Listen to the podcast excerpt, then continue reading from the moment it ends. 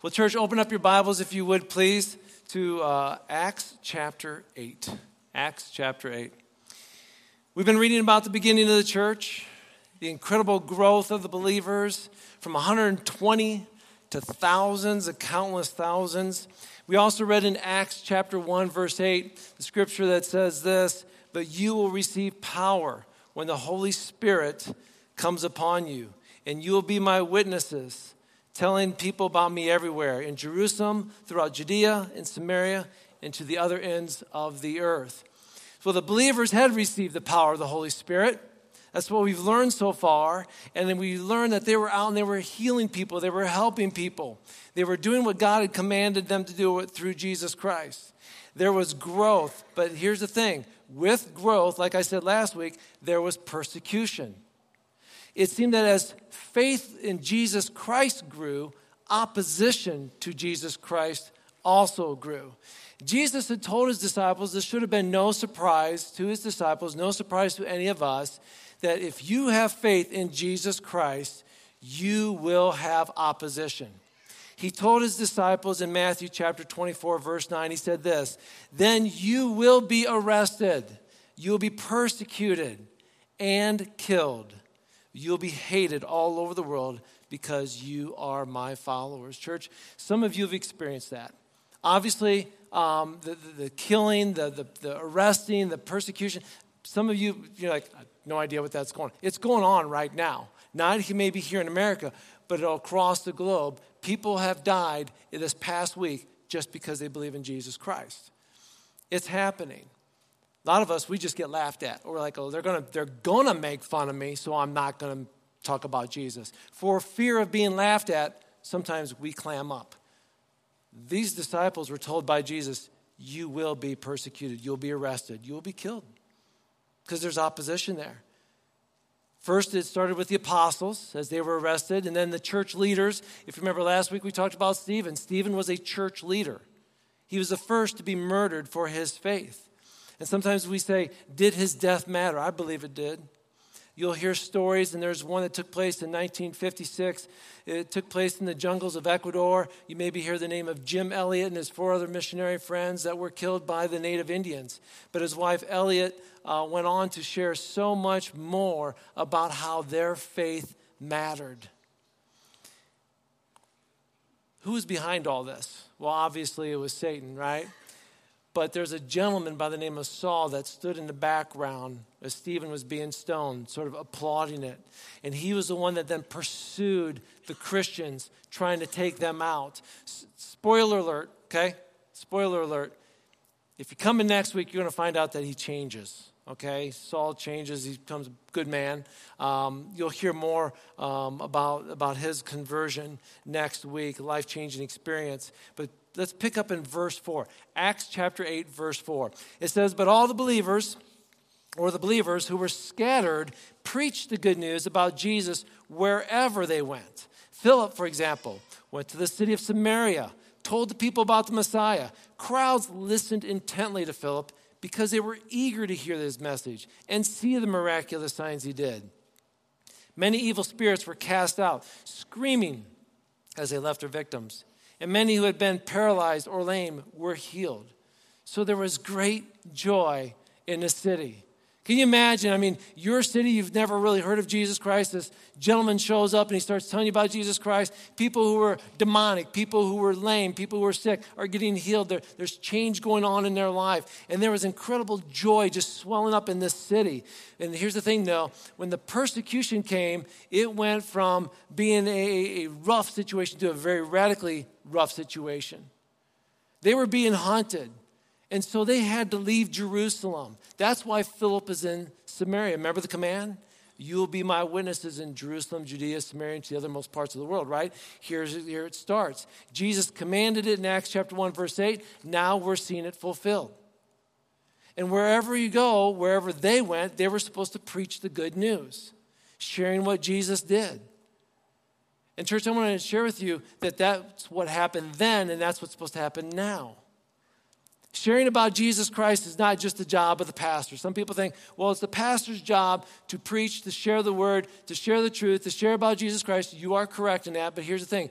So others will say the role of the pastor, according to Scripture, is to teach and to equip the body. My role is to teach you about God's word, to equip you, to prepare you so that you can be the evangelist. I believe we're all evangelists. Maybe you say, well, that's not my gift. You don't have to have the gift to tell people that God loves them, that Jesus died for them. That's all of our responsibility. That's all of our roles. So in Acts 1 8, when it says the Holy Spirit comes upon us, church, if you have confessed with your mouth and believed in your heart that Jesus Christ is Lord, you have God's Spirit in you. You are now equipped to go tell people about Jesus. You have a story. Go share your story. According to James Boice, he's a theologian and a, uh, he's written a lot of commentaries. He says there's, there's two different kinds of words used up here. If you look at Acts chapter 8, verse 4, it says that the believers who were, they were scattered. Now, this scattering has two different words. The first word is this. If I were to say to go out on, on an ocean liner and I uh, was take the ashes of, of, of somebody in my family that has passed away, and I took those ashes and I scattered them out into the ocean. That's one use of the word scatter. It's to take something that's just going to disappear. I scattered it, it disappears. The second usage of this word that the Greeks used was a scattering to plant. They would scatter seed, it would fall into the ground, and it would be planted. That's the word that's used here in this scripture. The believers were, were scattered due to persecution. They would have, they would have just stayed in Jerusalem. They probably would have. It's, it's a great place. When I was in college, I loved my college. When I graduated, I was like, if we could just have a little Taylorville or something like that, we could just all just stay together. But here's the thing we graduated, we had to scatter. Here in this situation, the disciples, like, when the apostles and all the believers, like, we have an awesome church going, right? Let's just keep our church together. But persecution came and they were scattered, but they were scattered like seed to be planted elsewhere the believers, as they went, they, because of an unpleasant situation, were now able to plant something positive. So I want you to think about this for a moment. Many of you have gone through tough times in life. You've faced opposition in various ways. It could have been an argument at work. It could be a situation at home.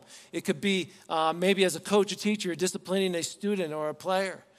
It could be for some of you that have been sick or injured and you've been in hospitals, you've been doctor's offices. For some reason, something bad happened to you and it caused you to go somewhere you really didn't want to go or you weren't planning to be. That's called a scattering. You've been scattered so that you can plant. I often hear people it's like, you know what? I was in the doctor's office and I was able to share with my nurse about my faith. What a beautiful moment. Eh, nobody wants to be in a doctor's office. Nobody wants to be in having surgery. Nobody wants to go through chemo. Nobody wants to go through that, right? We have people in our church that are going through that right now. It's a hard time. But what if that situation you went through, what if, and there, there's people in, in, this church, you've come from various other churches. There's some of you that you're, you're having rough times at home and you had to leave. What if you had to leave those places to be where you're at to share God's word? The disciples would have loved to stay in Jerusalem. I mean, these, these, these men would have loved to stay in one place, but because of something bad, they had to leave. And when they left, they're like, now I get to share Jesus with wherever I go. Makes us think about maybe where you're at right now. You may not like where you're at right now, but what if God put you there? Not only to heal, but also to share the good news of Jesus Christ. Not only was this a difficult time, uh, but there's something going on here with a different ethnic background. About 750 years before all this, there's a group called Assyrians. They went into the northern part of Israel. They basically captured northern Israel, and they took all these middle class and high class Jews and deported them out of the country. And then they took a bunch of other people from another country and brought those people in and sort of had them intermingle and intermarry with the Jews, the lower class Jews. These people are called Samaritans. They were a race that was considered half breeds, they were corrupted, and therefore they didn't know how to worship the true God. So as we read through the New Testament, many times you see like the disciples, Jesus like, well, we're going to go through. Remember he talked to the woman at the well, the Samaritan? The disciples wanted to go around Samaria. They didn't want to go through that part. There was that kind of tension between the Jews and the Samaritans, and look where Philip goes. Because Jesus had worked in him, there's no room in his heart for prejudice. Because it's now filled with the Holy Spirit, he's going to go to a place that everybody else looked down on, at people that were looked down on, and he's like, God's called me to go talk to him. Just ask any one of the students who were um, on that mission trip when they had to walk the streets of Charlotte and hand out water to people who looked very different from them. It was hard, it was uncomfortable for some of them. Some of them were very anxious, right? Because we don't do that around here, right? In the same way, Philip's like, God has removed the prejudice from my heart. He's filled it with love. I need to go wherever He wants me to go, even if it's to the Samaritans. And it seems in, in the same passage, we, we, we meet a couple interesting people, at least Philip does. The first one, his name is Simon. He was a sorcerer, a magician, he had all kinds of magic tricks, impressed people with. Now, in, in the Bible, if you look up anything with sorcery, it's usually associated with occults, magical practices, often with a, a taking of mind and mood altering drugs. It's all in there, right? Well, whatever real power Simon had, it was not from God. And he sees Philip come in, and Philip comes in, and he starts performing all these miracles. And he's like stepping back and watching Philip perform these miracles, like, wow. First of all, everybody's now going to Philip. They're not coming to me to see all the magic I can do. Second of all, people's lives are different. There's, he's got some real power, right? Simon was no longer getting that attention. He's listening to, to Philip and his message. And all of a sudden, it says in Scripture that Simon believed and was baptized. He begins to follow Philip. He's listening, he's watching. This is good news, right? This is exciting. And the apostles, they had heard about what was happening in Samaria.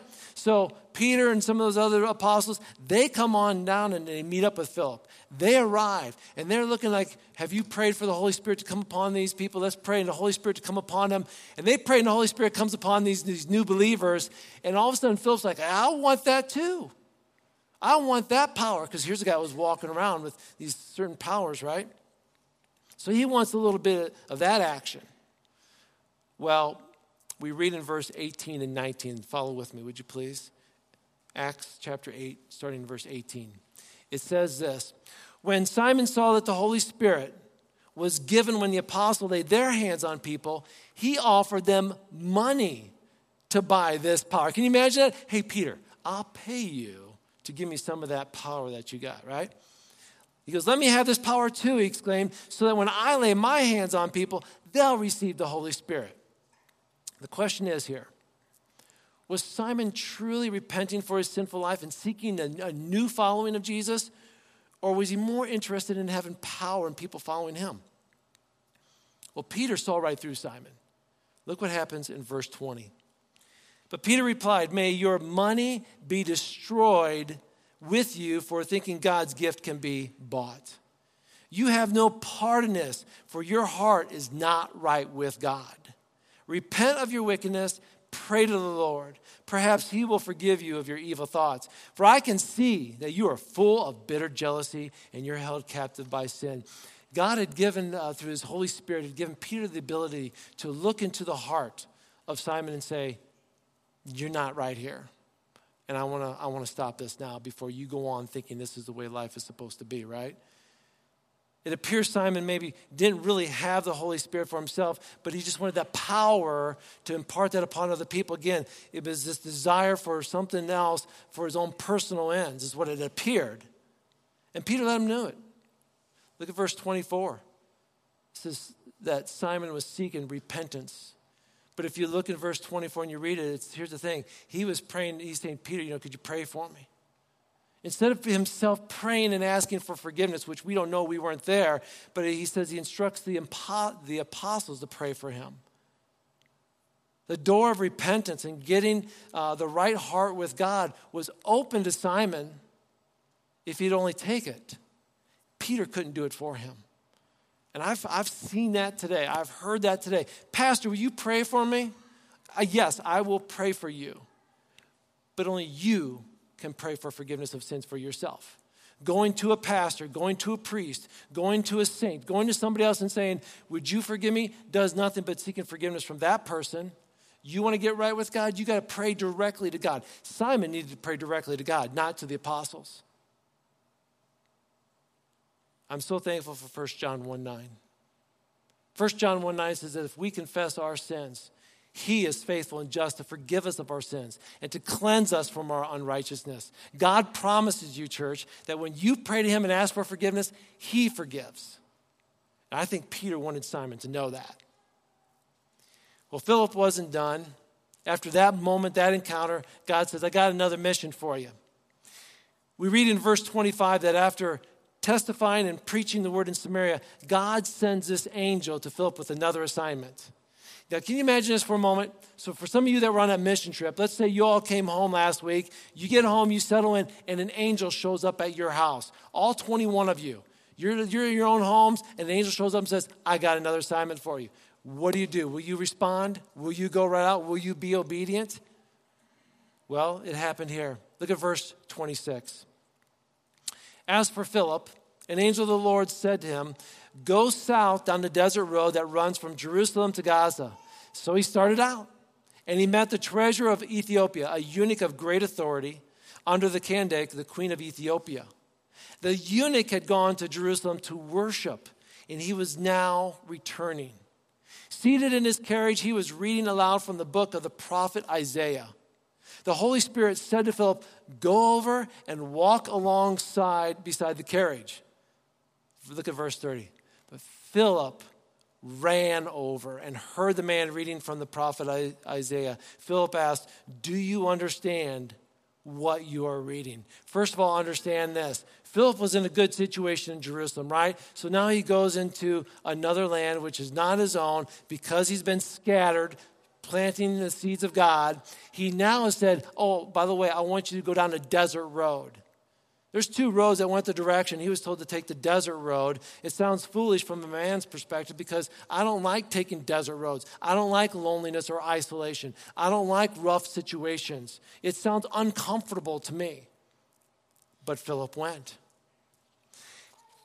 As he went, he sees this Ethiopian this Ethiopian eunuch who's one of power, he, he would have been sort of a celebrity in, in that day. He had a lot of success, but he also had a lot of questions, which I love about this because sometimes we judge people like, oh, they probably don't want to hear about Jesus Christ. They, they probably have no interest. They're really successful, or they're really powerful, or they're really smart, or, they're, you know, go ahead and fill in the blank, whatever it is. And you're like, I don't know if I could talk to them. Philip's looking at this person who's very successful, and, and he's like, I'm going, right? He just goes running after him.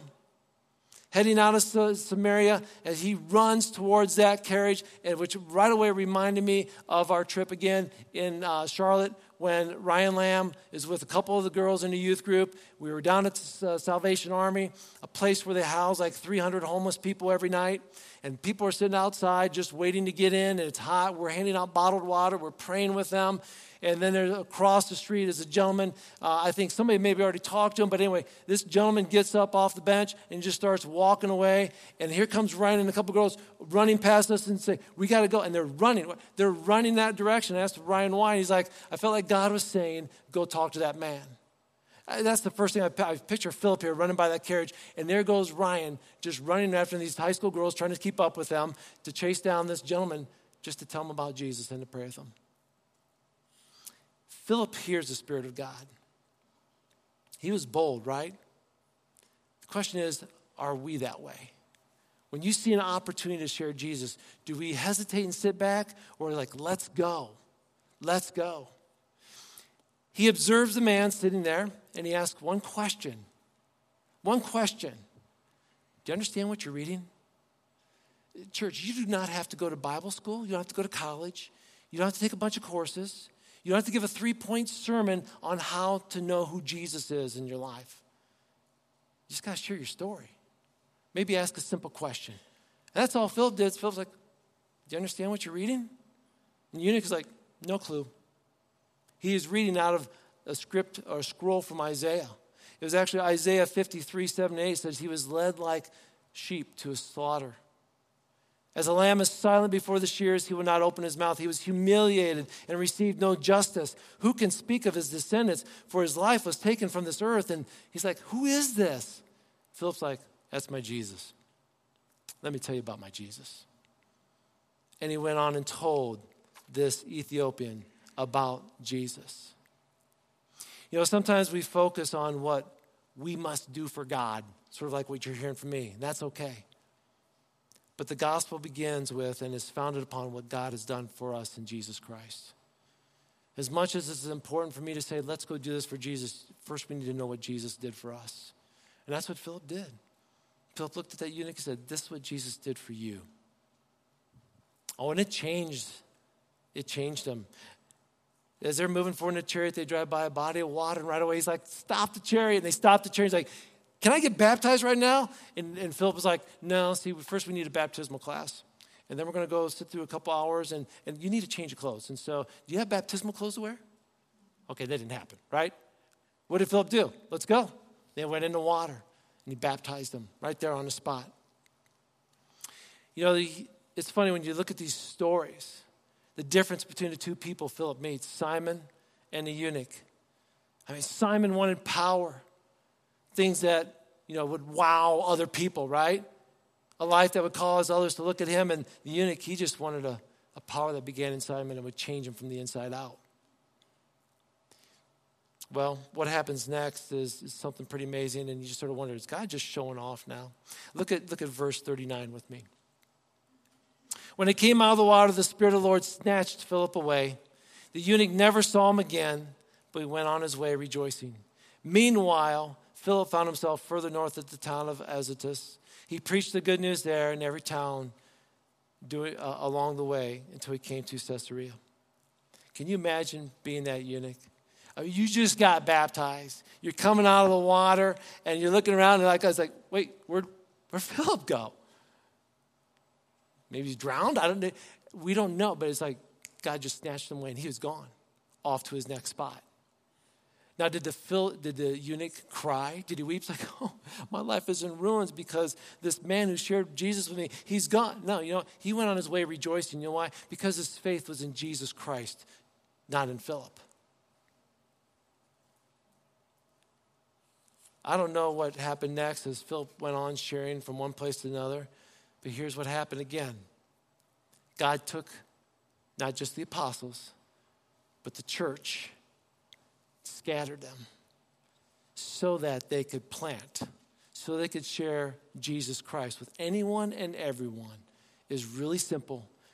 We learned from last week with Stephen be bold, right? With Philip, it's just being obedient. You want me to go where? Okay, I'll go. And maybe put a little emphasis in there with maybe a little run instead of a walk, right? And then the other thing is just ask questions. Do you understand what you're reading? Do you, do you understand that story? And maybe you can learn together, but you have a conversation with somebody. And look where it led to. Worship team, would you come forward, please? So, church, we've been given the good news. We've been given this incredible good news. And here's the thing it starts with us understanding the good news. If, if you're not in the Bible, you need to get in the Bible. I shared with First Service, I said, here's the difference between getting in the Bible and not getting in the Bible. Some people like to cool off in the summer. Some people are people who just go out to the pool and they lay on top of the little floaty on top of the water. They're like, I'm just chilling, I'm cooling. And then there's the guy who likes to cannonball into the water, okay? You know what I'm saying? That person likes to really get in. Here's the thing about God's Word if you just want to lay on top of it and skim on it, you aren't going to get cooled off. You aren't going to learn. But if you dig into it and you dive into it like a cannonball, you will get wet, okay? You will learn. And, and that's the only way we learn. And when we get into God's word, we are equipped, and with God's spirit, we are empowered. And it's like, I don't know if I can go on and be a Philip. God's not asking you to be Philip, He's asking you to be you. And you might be in a place that you've been scattered to because of something rotten in your life. Do you ever think that maybe God planted you there for a purpose? Maybe you heard this morning not just that, but maybe you heard like, because I've often, I always, I always hear this gay. Every time I hear this, it's like, I don't want to do everything with God, but I don't want to go to Africa, right? I always hear that. It's like, no, I don't want to go halfway around the world. But what if He is calling you to go there? Will you go? What is He asking you to do? Who is God telling you to start a conversation with?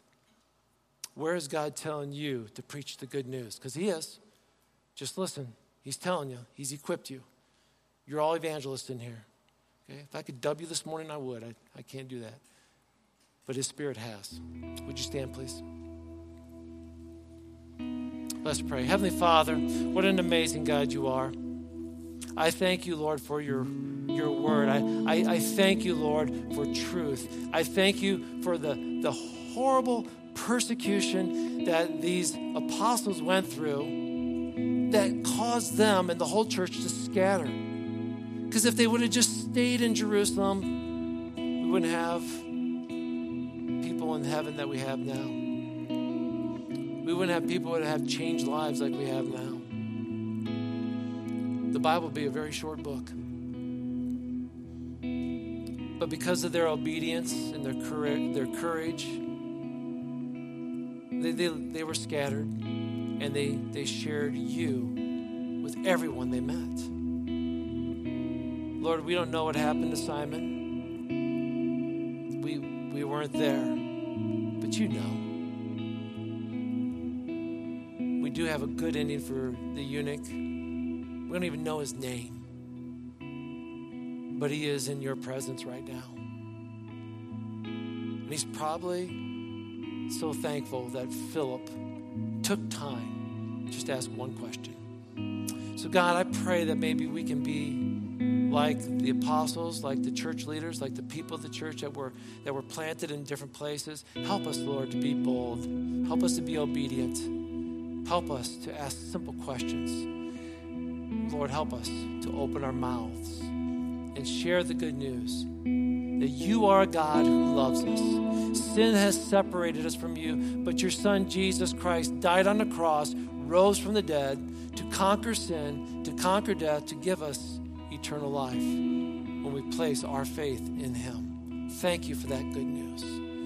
Heavenly Father, there's somebody here this morning that's never heard that. This is the first time they ever heard that there's a God who loves them. Lord, I pray right now, whoever that is, that they hear it again.